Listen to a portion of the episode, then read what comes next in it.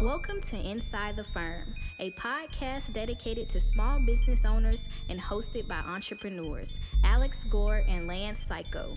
Each week, they take you on their journey of how to start, run, and grow a business by bringing you inside their architecture and real estate development firm. Get a behind the scenes tour of how these business leaders manage their clients and foster company culture while creating new and innovative projects. And now, your hosts, Alex Gore and Lance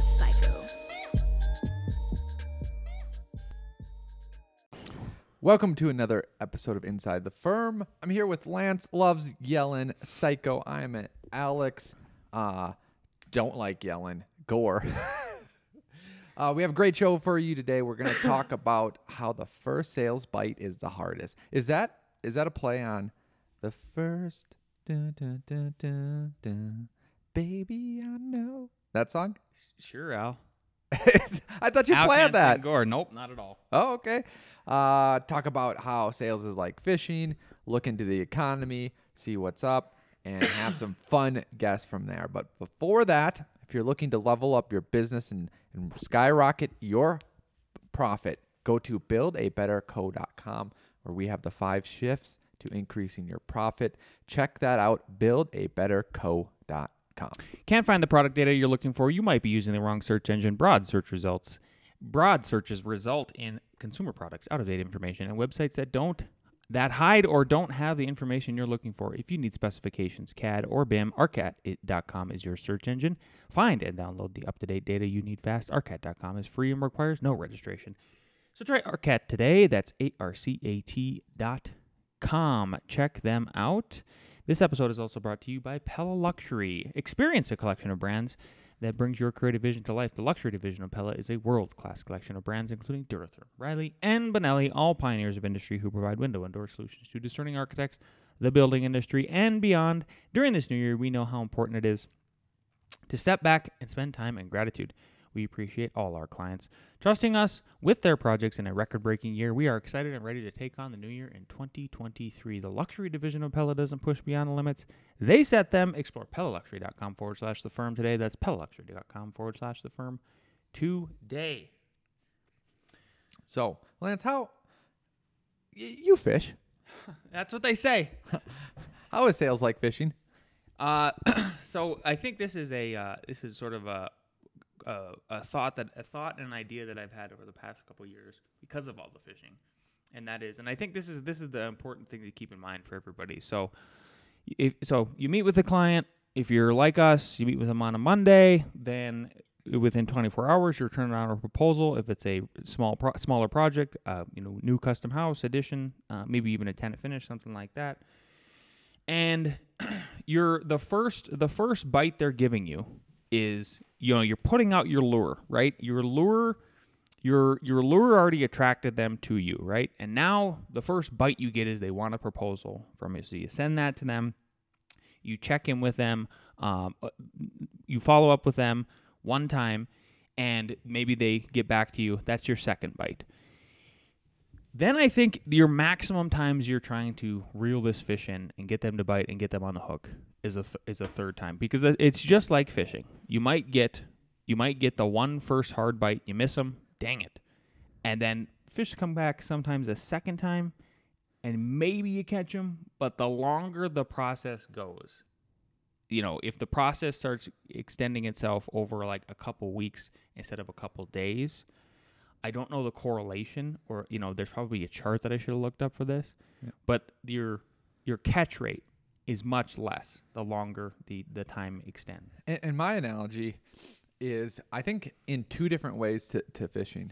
One, if you have a camera down there, especially in ice fishing, sometimes if they come back to the lure three times and they kind of almost figure it out, they're like, nah, Yep. nah, I don't, I don't like what you're putting down. So that might be the client. the other way to think about it too is um, sometimes they just nibble on whatever you got, especially if it's live bait. Yeah. and they're smart enough and they just eat off the chunks that they want. And then they're like i'm gone. I'm not i'm not going for that shiny hook in the middle. I know it. Um, the only thing that i would add is that sometimes you know you'll be sitting on the dock and they'll come back out of nowhere like literally 45 minutes later and that's just a surprise fish. You just got your surprise fish. Yeah, congratulations. Be happy with. Congratulations. So I think there's something to said, be said about like impulse impulse buying at that point. Like there, there's an there's just probably a strong impulse and a reaction in a positive way. If you if you're hooking them right away within within I think didn't you just have one like you sent the proposal in the morning and then you got the contract later that day signed or like within within 24 hours something that quick. I think I sent it at one and got it at three. Like they said, signed, checks in the mail. Like it was that. Yeah. Yep. Yeah. So so just No, oh, timeout. Time, it's even better. I think I had. It's something like this. I had the meeting with them at 10 a.m. I sent the contract at one. They confirmed that they signed it and sent it in, in the mail at three. Like that's what it was. It That's was- a hungry fish. Yeah. And and so don't beat yourself up when you're trying to when you're trying to get new work into into your firm or your company. It's it, we we've said before that sometimes it's a very it's a long 18 hole game too. And I think that that applies differently. Like we, you have people sometimes that come back, you know, literally after years, or like you're planting a seed to just get your name out there. That's entirely different than, you know, you have the sales meeting, and and and that's the analogy we're we're making here. So the the overall thing is like I don't think you follow. I don't think it's not so much following up. It's seeing. I mean, you're not checking in with them. Don't do the just checking them in, in thing.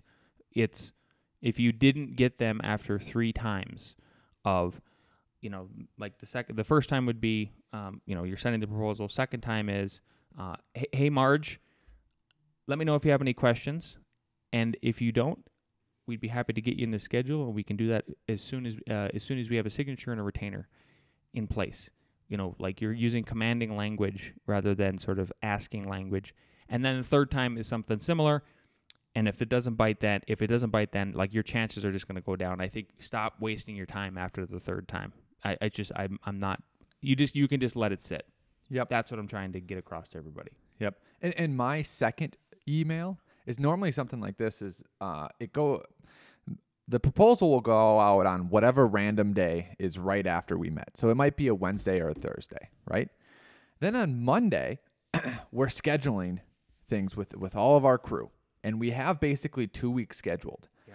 And then because I'm looking at all the projects and we're looking at the hopper, I normally think like, oh, I just met with that client on Tuesday and sent them on Wednesday, and they haven't got back to me.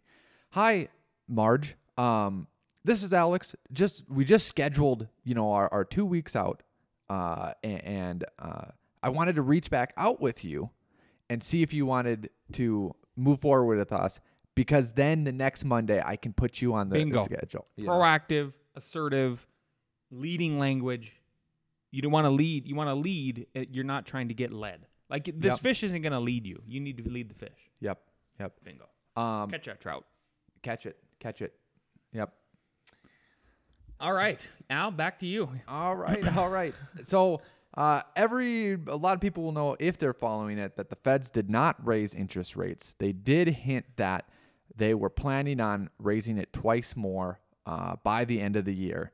Uh, but what people are pointing to is China is cutting their interest rates. And basically, what big money people say who play big money games, who manipulate the currencies and, and all that, is that if China is cutting, the US cannot raise. It's competition based. If China's flooding the market with money, the US can't raise. The only thing that I would add that's kind of uh, foiling the, the Fed's plan is they are cutting their money uh, going out, but the US government seems to not cut. yeah So it, it it's kind of playing back and forth. Um, even did you hear about the the billions in AIDS, the six point two? 6.2 yep Yeah. 6.2 Did you hear how that happened? by uh, accounting error Yep. Did you hear how the accounting error happened? no Okay. So our infinite wisdom government saw that put him when in charge when some of uh, the weapons were going out, some of the accountants valued those weapons as replacement costs. Because if you send a tank, you're not probably getting it back. probably not Well, you probably aren't asking it for back, and it might be getting blown up. Mm-hmm. So they said, oh, to replace that tank costs however much a tank costs. Another person in another part of the country said, oh, Uh, we sent a tank. That tank is five years old, so it has depreciation. So it's not worth ten million dollars. It's worth eight million dollars, right? So the amount of aid we're sending them is actually eight million dollars worth, because the tank is is however many years old that I said. So then they do- discovered this bar- disparity and they said, "Oh, we shouldn't think about it as replacement costs. We should think about it as depreciation costs and you know what it's worth." So now we can send them more stuff, which means we still have to eat the replacement costs. We're not getting it for the depreciation costs. You know what I mean? We're not getting a new tank for what we sent. So taxpayers are on the hook even more than they thought Oh, rough. because of the way that they're accounting for it. Did not know that. Nice. So uh, yeah, Classic. Classic. Well, we gotta. I mean, so what do you think then? Okay. oh, sorry. Going into this, back to the Fed though. I mean, because that's what's important to uh, business folks. yep. Uh, so China is lowering it. Um, Lo- they're lowering what? Their interest rates or their their interest rates. Really? Yep. Yep. Yep. Lowered their seven-day reverse repurchase rate Yep. by 10 uh, basis points to 1.9 on Tuesday. Um, they also say that China might do some stimulus. That manufacturing is basically flatline or down. Um, policymakers are finally acknowledging economic weakness, uh, said uh, Michelle Lam, Greater China ec- economist at Society Generale SA. Sounds like a French place. Okay. uh, Goldman Sachs economists are forecasting a uh, 25 basis point cut to the reserve requirement ratio for lending, which will free up more money for banks to boost lendings in the third quarter. Okay, this leads. I think I'm going to jump you, Lance, yeah. and go to housing. Okay. Good. So uh, there's a the article that I have up is housing experts. Here's how to bring affordability affordability back into check for buyers, right? And the three ways that are stated in this article is you can either raise incomes, which is kind of happening but hard to do. Hard to do. Lower interest rates, which is one thing that you could do. You could almost cherry pick to lower interest rates for an industry, but now you're getting into government manipulation Yep. right? Oh. Um, even more than what the government is manipulating. Or you could lower home prices. Uh-huh. the issue with just lowering home prices is once you it, if somehow you could just say, "Hey, sell your house for less," existing homes, you still have to buy a new home. Yeah, that's a really good point. You still have to buy With these crappy interest rates, the inflated prices, the prices have actually stabilized. Um, so there was there a crash. You could say that by the metric that a lot of places fell more than ten percent. That's the definition of a crash. Yep. But uh, they ended up stabilizing. There's just not enough supply. Again, like I'm, I'm sure, I understand. I understand that uh, there was a huge run up, and that what goes up must come down. But it, the correction is there. Like it's not. It's stabilized.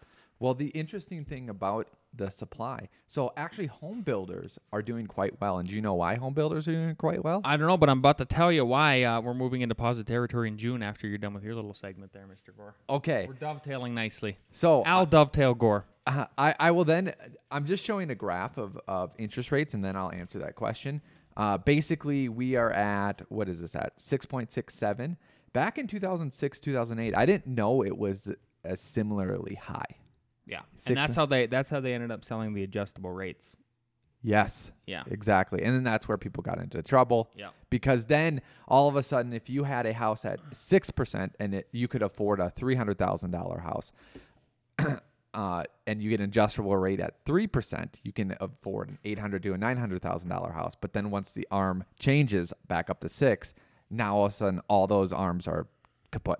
And then now all the housing comes back on the market, floods market, crashes the market, and then all that happens. Okay, why uh, builders are happy? No one's selling their home because even if you have, even let's just say uh, you your kids are in college, you have a five, six bedroom, four bedroom house, and what you would normally maybe do is sell that house and go live in a two bedroom small house, whatever.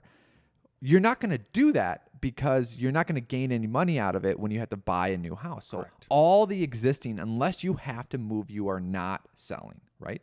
But people, there's still a demand. There's still a demand. So home home builders are seeing this and saying, "Wow, we have less competition because that whole half of the market is barely online. So we have we can have more people coming to us." Um, the only kind of issue with with this, which will kind of dovetail together, okay, they say the three ways to bring affordability back into check is to raise income, lower interest rate, or lower your home price. How about this? Increase the housing stock. Yeah, and- supply. and- supply. Increase Pretty simple. supply. Get out of the way. Every, government, get out of the way. Yep. Move. And a, Stop. a small small caveat, like, um, because I deal with this, I deal with this all the time, and and governments, and then uh, people that that that have a say around it. Oh, you know, we don't want it. We want the process to be slower and all that. This isn't going to solve it. Yeah, if everyone thinks that way, and and if you think outside of yourself, people are thinking that way. Slows down everything. Yeah. slows down everything. Well, the so what that dovetails into is that we've got the the last article of the day here is builder confidence from our good friends over at the National Association of Home Builders. Builder confidence moves into positive positive territory in June. Solid demand, a lack of existing inventory, and improving supply chain efficiency helped shift builder confidence into positive territory for the first time in 11 months. So we might once again is this is this needle going to be threaded out? Like I, I am I am optimistic. Last episode we talked about how how inquiries were going up for, for us on our end. It seems like uh, it seems like things are things are headed in the right direction. The the Fed paused and everything. Uh, builder back to the article. Builder confidence in the market for newly built single family homes in June rose five points to 55, according to the National Association of Home Builders. Wells Fargo Market Market Index released today, and this article was just so everybody knows it was published uh, couple two days ago. So uh, let's see here. This marks the sixth straight month that builder confidence has increased, and is the first time that sentiment levels have surpassed the midpoint of 50 since July. I wish the only thing I wish you had to contrast this with is the latest AIA building billings. Like, are they above 50 now? So are both trending above 50? So on the design side and the build and the supply side, Um, I wonder if they're doing. Look it up real quick. Builders are feeling. uh, Look it up, Jamie. Building, builders are feeling cautiously optimistic about uh, market conditions, given low levels of existing home inventory and ongoing gradual improvements for supply chain," said NAHB chairman. A bottom is forming for single-family home building as builder sentiment continues to gradually rise from the beginning of the year. This makes marks the first time in a year that both current and future sales components of the HMI have exceeded 60. Al's going to pull something up here. Um, and then last thing I have to say, uh, and, in another sign of gradual optimism for the sale state of demand for single-family homes, the June HMI survey showed that overall builders are gradually pulling back on sales incentives. Three bullet points. Uh, 25% of builders reduced home prices to bolster sales in June. The share was 27% in May and 30, so it's dropping. The average price reduction was 7% in June, below the 8%, and 56% of builders offers incentives to buy in June, slightly more than May, but fewer in December 2022, 2060, uh, 20, 62%. Yep. So here's the billing index, and it is for May. Mm-hmm. Um, We'll current June does. 51 uh, for billings, design contracts 52. Last the m- previous month was 48. So We're trending. we're trending. Hey. We're trending. Op- uh, optimism. I'm here. We're here. The other threading the needle, right? Chamath Paula Palatahia. Sorry if I got that wrong. A lot of people know Chamath. Uh, he's on. Uh, uh, man, what is it called? What's the podcast, Lance? Uh, Patrick Bet David? No, Chamath's podcast. I don't Uh, know who that is. All in. All in. That's what you All listen to. in. That's what Al listens to. He brought up a good point, but I generally think he's wrong. I Oh. think he, he was wrong on on. cryptocurrencies. He was wrong on he. I think he's wrong on AI regulations. Um, he was he made a big stink um, right before COVID and all of that for the U.S. to get out of government debt by inflating the currency and inflating, which is happening. Mm-hmm. Dead wrong about that. Um, he makes very terrible but smart articulate arguments um, about how uh, the U.S. can keep spending. Like I think he's so wrong and he fools so many people which is crazy. Yeah. He's a very, very big influence on the podcast space. And then also he's on CNN, MSNBC, and all this stuff. But my take is like what he says, you should probably do the opposite. And he's not like Cramer where it's where it's like specific, but just like in in general. Anyways, what what he brought up, which was a good point because he has a lot of great points, is that a lot of corporate debt is coming due at the end of the year and the beginning of next year, Yeah. and they can't refinance it without it blowing up their whole how they operate um, at these high rates. So threading the needle, you could still have the Fed keep rates for a couple months, maybe even raise it more, and then September 25 down, October 25 down, November 25 basis points down, December 20. You know what I mean? That would In have to be the trend to alleviate the pending commercial real estate crisis. Yep. What they might do instead is not do that. Wait for it to blow up and be an emergency, and then say, "Oh yeah, now we'll raise it." Like them preemptively. The only That's the preemptive only- thing that the they did Well, that's the only thing they, was that, pre- preemptive cause problems. Yeah, yeah, yeah. They preemptively cause problems, but they that that would be the that would be a way for them to somehow try. They, I think they would be trying to save face in the face of the public with that strategy, But no, because no, then they would look like the savior, like more publicly than if they just quietly. exactly. If they do it the right way, Yeah. they don't get credit for it. Bingo. If they do it the wrong way, hey, look, all these things are happening. Who who is the bad person in that scenario? All all these uh, businesses that can't do it. The Fed will come in and save it, and we are worth it and stuff like that. No, Fed, you're the one who told them to buy all these bonds and uh, to and allow them to operate in these conditions, and then raised rates on them. And then when they're like, "Oh, we can't afford those rates," just like a uh, uh, adjustable rate mortgage, because that's how the uh, businesses play with it. I'm not saying that that's the right way. That's how they play with it because they buy them, and then when they have to sell these bonds, you can't sell a bond into a market that can get a higher rate just straight from the government. So the banks and the governments are having the same issue. Yeah, and got that the housing crashes because these bonds are on adjustable rate and people didn't realize it. Mm-hmm. Do you know how big that realization is? That statement is? Uh, I I think I think it almost bears repeating just because it's that. Yeah. Yeah. because the bond rate is an adjustable rate, just like the mortgages were that caused the 2008 financial crisis. Governments and big corporations are in the same exact position that those adjustable rate mortgages were in 2008. Yeah, exactly. So understand the gravity of what that means financially, right? I mean, I wonder what the total number is you could put to it. Trillions. Yep. And, and it's trillions instead of tri- maybe. oh, trillions. And the Fed could quietly, easily solve this, but it looks better from their perspective if they wait till the emergency. Janet, occurs. I love you. Lance loves you and Paul. yep. You got doing great You're for yourselves. You're doing great. Yeah.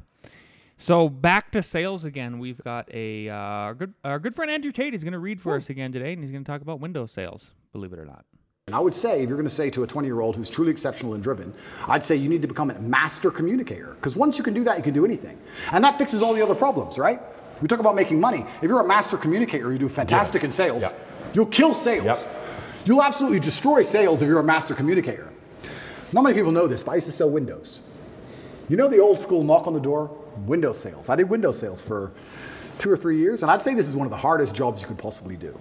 And I would always recommend a young man, if he has some time to waste, to go sell Windows. and the reason, uh, it's fantastic, because I'll tell you why. It's the hardest one to sell because, one, nobody wants them. Two, they don't know who you are.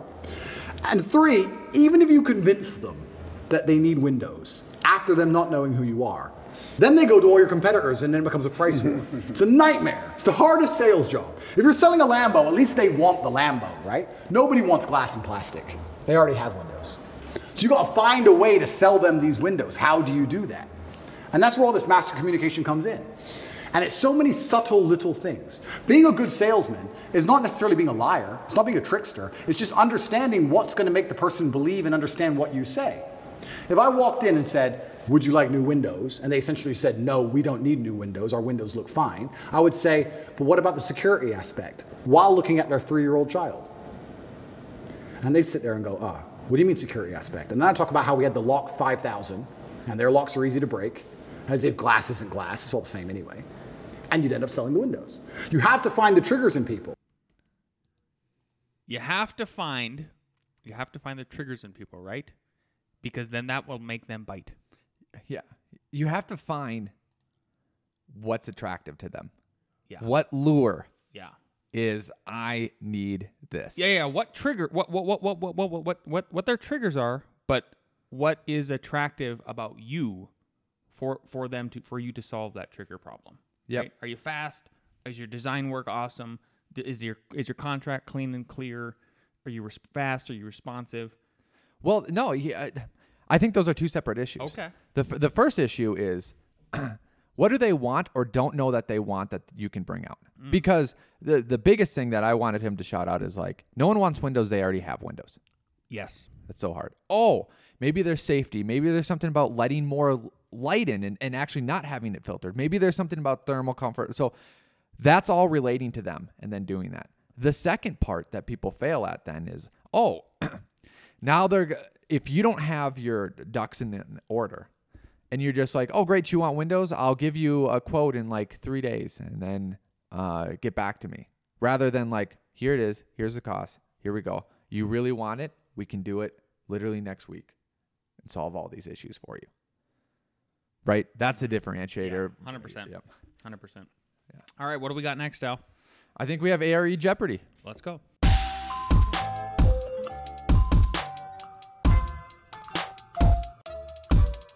ARE Jeopardy is brought to you by Kanzuri. Life is short, but don't you don't have to be. Introducing Kanzuri, the shoe brand that not only elevates your style but also boosts your height. Yes, you heard that right. Kanzuri offers height boosting shoes made for men to build up the confidence they need for every situation. Al Gore, if he gets them, he'll be six foot one. Wow. With Kanzuri, you will no longer have to settle for your natural height. These shoes can come in a variety of insoles, ranging from 1.2 inches to an impressive 2.7 inches of extra boost. Plus, their heights range from 2.4 inches to 2.8 inches, giving you the perfect opportunity to look and feel good. Imagine Jason walking into a room with an added boost, commanding attention and exuding confidence. Konzuri's height boosting shoe allows you to stand tall and proud, enhancing your presence with in any social or professional setting. As a special offer exclusively for our listeners, Konzuri is giving you a fantastic deal. Just use promo code LANCE. 48066 that's lance 48066 to check out and to enjoy a generous 15% discount on your order today. Wow. nick if you're listening that's right. Get the height boosting shoes you've been dreaming of at an unbeatable price. So why settle for average when you can reach new heights al? With kanzuri experience a confidence that comes with an elevated style. Visit their website today at kanzuri.com and remember to use promo code lance 48066 for an extra 15% discount on your order. Step up and embrace a taller more confident you That was quite the read. That, that read kept going. six yes And they make your butt look bigger. 100% Yeah. level up All right, moving in. Question number one. A window having horizontal glass or wood louvers that pivot simultaneous in a common frame is called A. Awning and hopper. B. Sliding. C. Pivoting. D. Uh, jalouse.